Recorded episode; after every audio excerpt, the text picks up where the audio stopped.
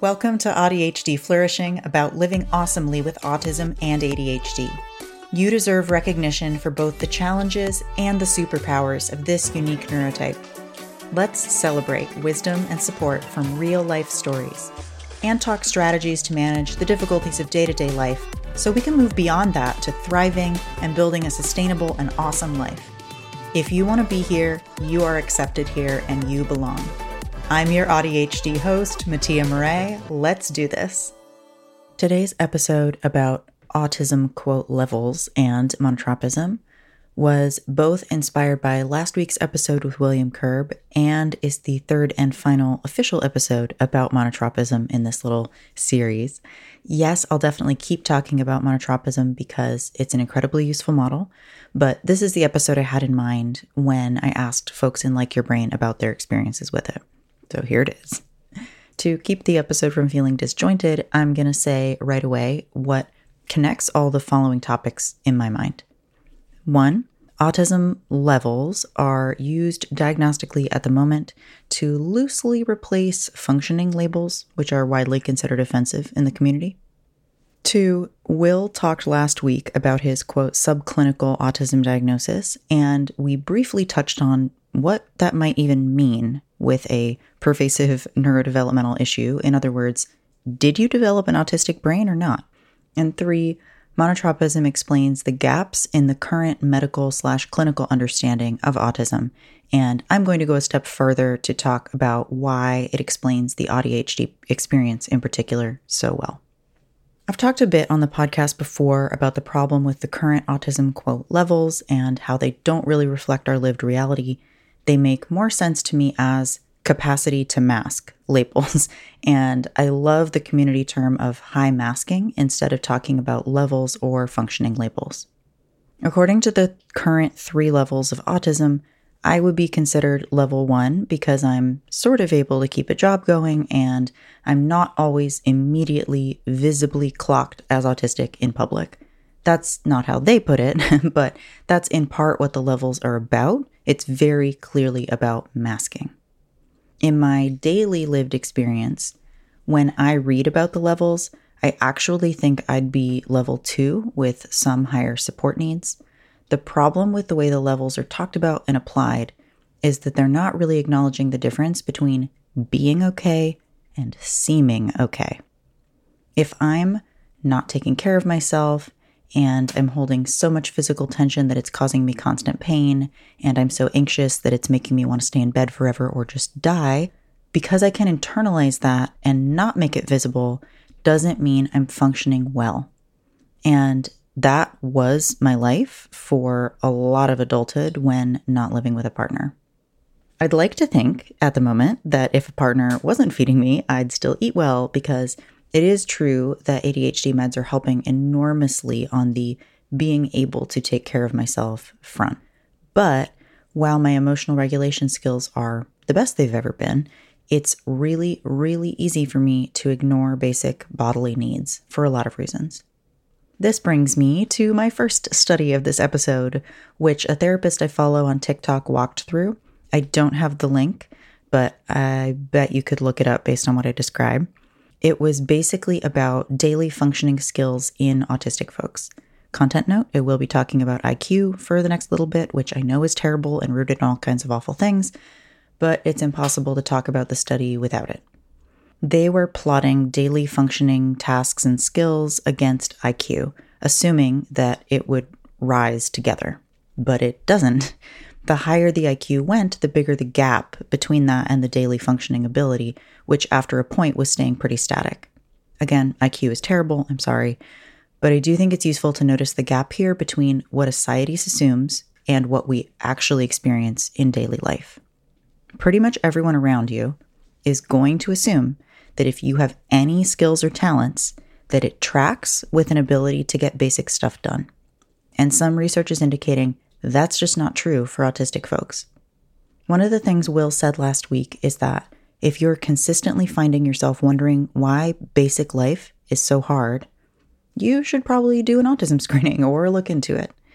I think this is exactly why those basic life tasks are not easy for us for a variety of reasons. I'm a speaking autistic person without an intellectual disability. And while I do have motor differences, I'm still generally able to get my body to move and speak in the way that I expect most of the time. There are many autistic people whose body just won't take instructions like that, who can't mask, or who experience more pervasive sensory distress. I'm not suggesting that labeling this wide variety of experiences is a bad thing. It can be useful for some people.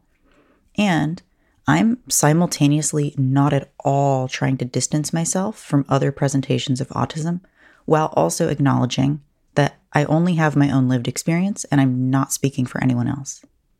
My mini conclusion here is that, in my opinion, the autism levels currently used are really about how well you can mask, not about how well you're actually living day to day. And it's certainly not centering our mental health or lived experience. Because when I was living with all that tension and anxiety, it was so pervasive that I often couldn't even tell it was happening. It was only once I started to feel better that I realized how tense I'd been. And no one ever tried to find a deeper explanation for it until something like my 25th mental health professional. Moving on to the idea of subclinical autism, which Will talked about last week, here's what they were told by the autism assessor. I'm paraphrasing here. You have autistic traits and symptoms, but we can't tell for sure if they stem from autism or something else like anxiety. Thus, the subclinical autism label. There are so many issues here my brain is screaming about. Even just the term symptoms is already implying the medical model.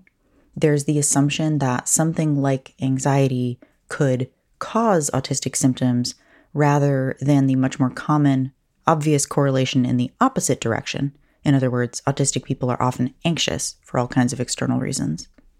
The biggest issue here for me is that the assessment is not based on anything internal, but rather verbal reports of how intensely this is affecting your life and the people around you. We're not looking at the brain, even though we know from postmortem brains that autistic brains are different across every sector of the brain. We know there's more neuronal activity and less neuronal pruning. We know synesthesia is much more common, which can freak people out if they don't know what's happening.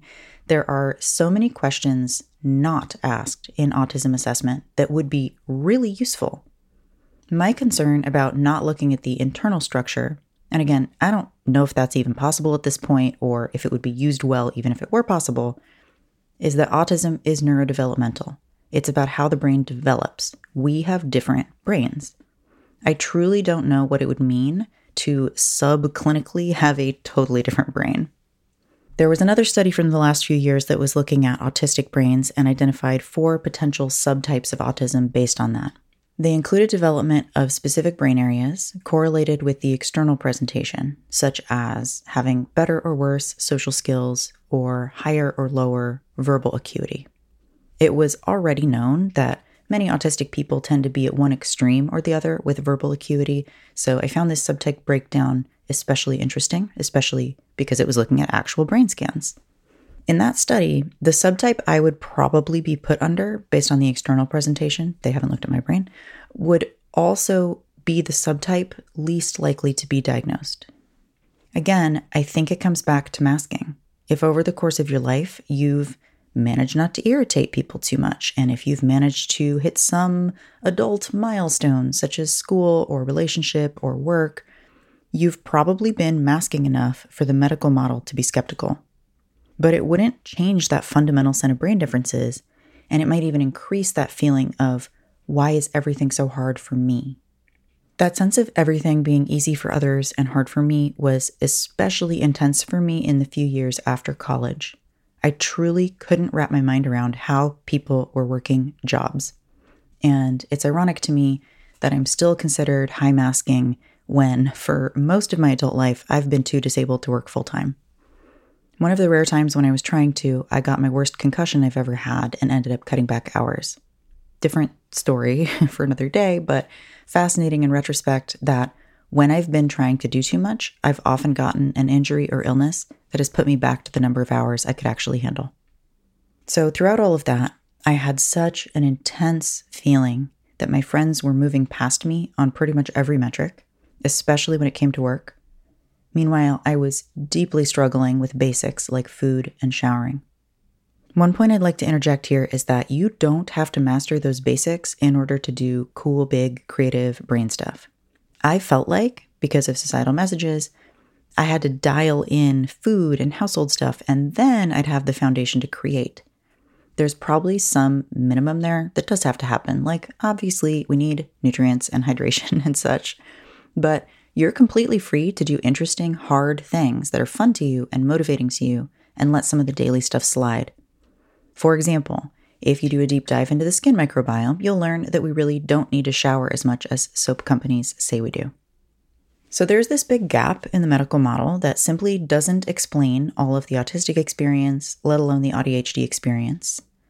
Monotropism explains those gaps, in my opinion, especially when it comes to ADHD. Just in case you haven't yet heard episodes 34 and 35 talking about monotropism, here's a description from monotropism.org run by Fergus Murray, which in turn is from autisticrealms.com, this particular little uh, image quote thing. What is monotropism? Monotropism is a neurodiversity affirming theory of autism. Autistic slash ADHD slash AuDHD people are more likely to be monotropic. Monotropic people have an interest based nervous system. This means they focus more of their attentional resources on fewer things at any one time compared to other people who may be polytropic. Things outside an attention tunnel may get missed, and moving between attention tunnels can be difficult and take a lot of energy. Monotropism can have a positive and negative impact on sensory, social, and communication needs depending on the environment, support provided, and how a person manages their mind and body. In the show notes, there's a link to this page, which also includes an accessible four minute animation introduction to the key ideas. In what studies have been done so far, it appears that AuDHD brains are the most monotropic. I get an almost perfect score on the long monotropism questionnaire, also linked in the show notes. What monotropism fills in for me that the medical model doesn't comes back to this question of why is everyday life so hard? All of the little things that in theory I should be able to figure out or create a system around, but I simply can't muster caring enough about it to actually do it or I do care, but it just feels impossible. Monotropism explains autistic inertia in both directions feeling stuck and feeling like a little top that can't stop. Monotropism explains why my ADHD brain feels such delight when I give it as long as it wants to do something or let it go down an internet research rabbit hole the moment something is interesting. It explains why it's so hard to say no to something interesting and how saying no and trying to be responsible feels like I'm wrestling my inner child. Except it's not just my inner child, because I don't want that to sound infantilizing. It's huge swaths of me that don't want to be tied down by anything and want to just follow what's fun and interesting all the time. That can absolutely include mastery and large projects, including the boring parts of the projects, because I can get so monotropically focused on an end goal that I can rally around even the boring stuff as part of the larger goal. There's a big shadow side to that as well, because I can get into a real workaholic style mode where I'll push through and ignore bodily needs until I start getting some really weird symptoms.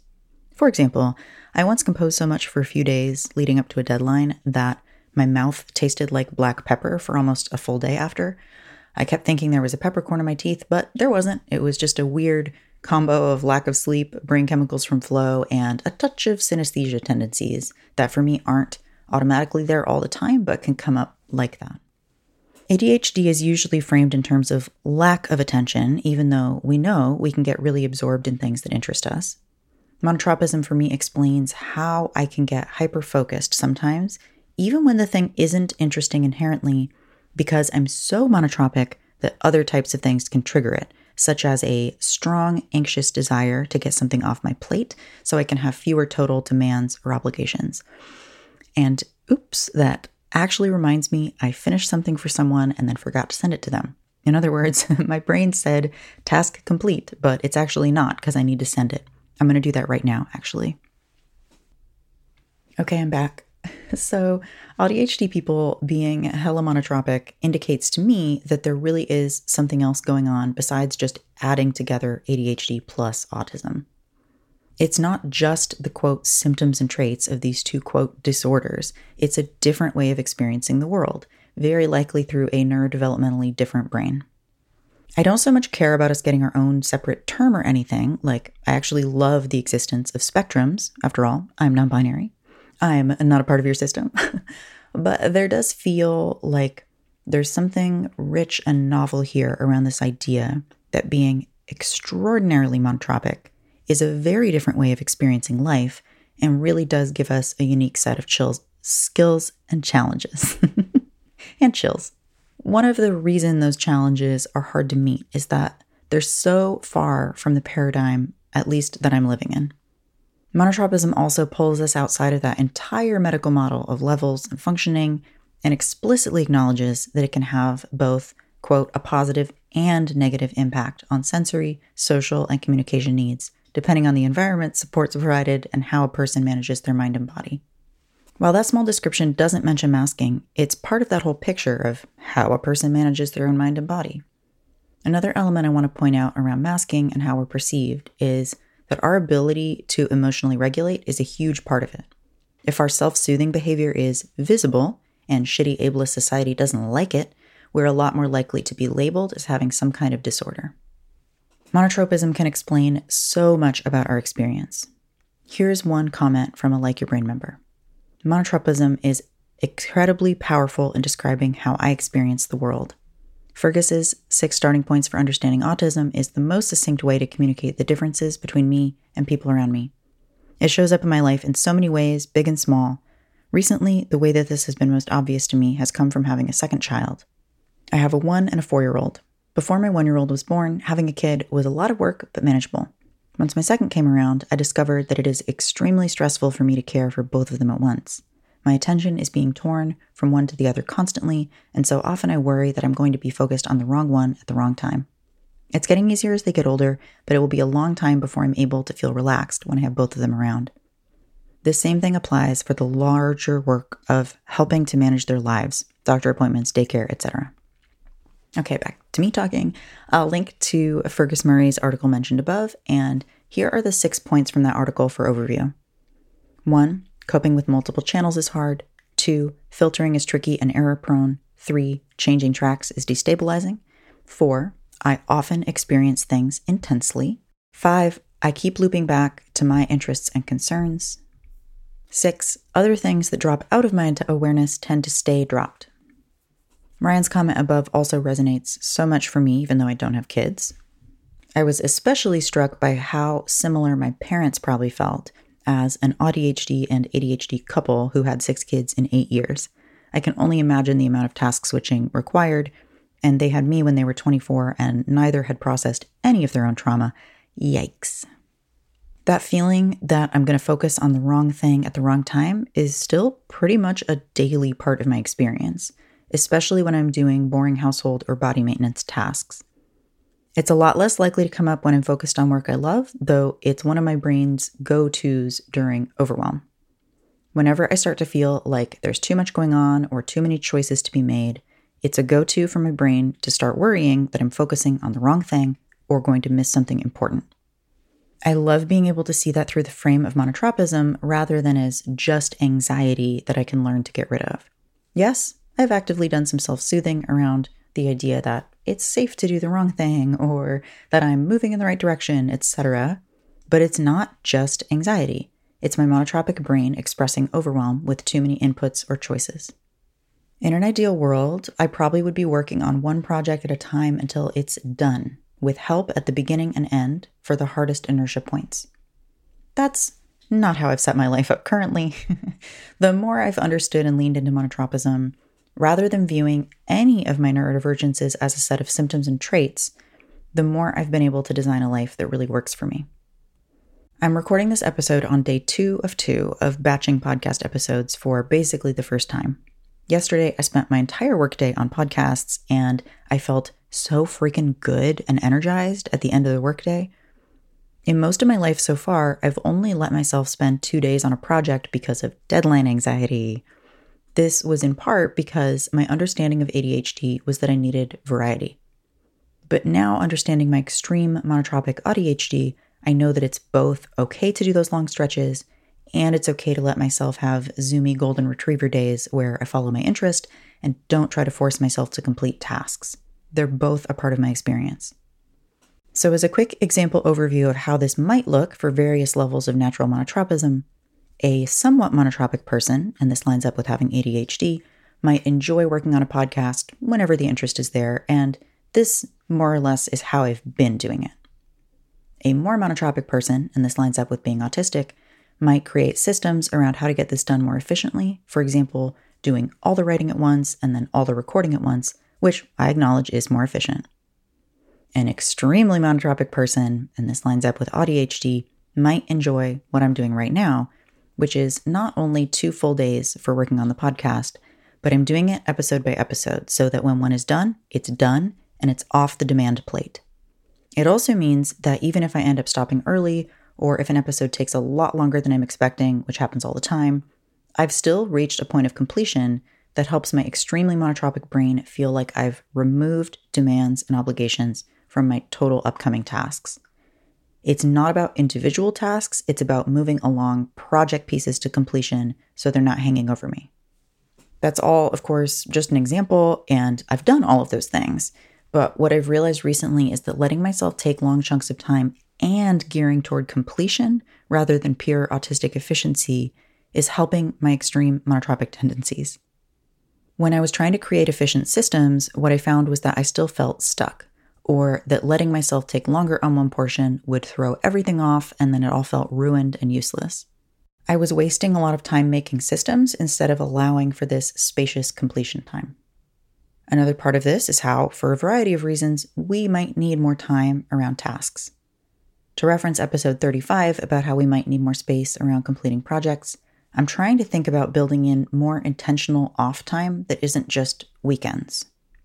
Especially because while my ovaries aren't doing too much, they are technically still there. My hysto took everything else. And that means that when I'm not on testosterone, which I'm not right now, I'm on that longer cyclical energy phase. Again, it's not as pronounced as it was when I had full estrogen production, but it's important to know that depending on your body's hormone situation, and especially if you have PMDD, you might have a couple days a month where the ADHD side is super, super strong. And that's not just going to conveniently line up with your days off of work most of the time. So now that I'm back to that more or less 28 day energy cycle, I'm thinking again about how can I work with that instead of fighting against it. Conveniently, I do notice it lining up with moon phases, so that makes it easier to track for me. This isn't the point of the episode by any means, but like I said, it all fits together because it's about all the elements of our actual daily experience that are totally ignored by the medical model. This is so individual, and there are so many complex factors that go into what works for each ADHD person. That's why this podcast isn't about prescriptive ideas that you must try rather a bunch of examples of what might work, what terms to research for yourself, etc. The experimental model is great for finding what works for you rather than trying to mold yourself to fit into someone else's model. It's okay if this all feels really complicated to figure out. It literally is complex. It involves every area of our life. Our brains are literally wired differently. That also means that a lot of the standard psychological research might not directly apply to us. Of course, it's not quite as far away as trying to apply mouse research to humans, but it is something I keep in mind when reading mainstream psych research. It's not delineating clearly between neurotypes, and even when it is, it's often not doing so correctly or in a useful way. There's no clear roadmap out there for extremely monotropic people or ADHD people, which is probably good because we wouldn't want to follow it anyway. What I'm working to build out with my materials in this period of my life is a set of useful tools and ideas that you can use to construct what works for you. By definition, not everything is going to apply to you, and that's okay. Please trust your innate wisdom when your body or brain says, no, that's not for me. That's actually a great thing that saves you time and energy. When something is for you, or if you find a tool that works for you, I think it's worth making some expansive time to explore it.